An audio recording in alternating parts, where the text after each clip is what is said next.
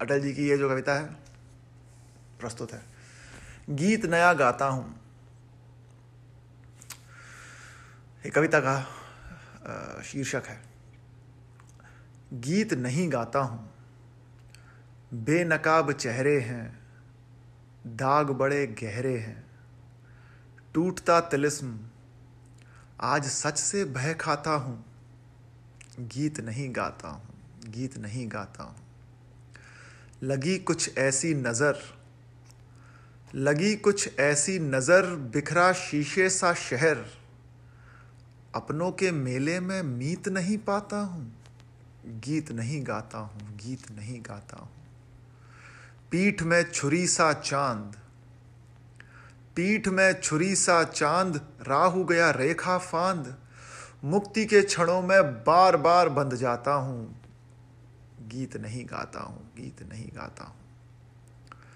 लेकिन परिस्थिति बदली, मनोस्थिति बदली। कवि ने लिखा कि अब मैं लिखूँगा और उसने लिखा। ऐसा होता है, लोग कभी दुखी होते हैं।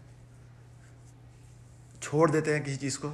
देखिए, बहुत ही मतलब ये वो ये एपिसोड ही उसका एक उदाहरण है।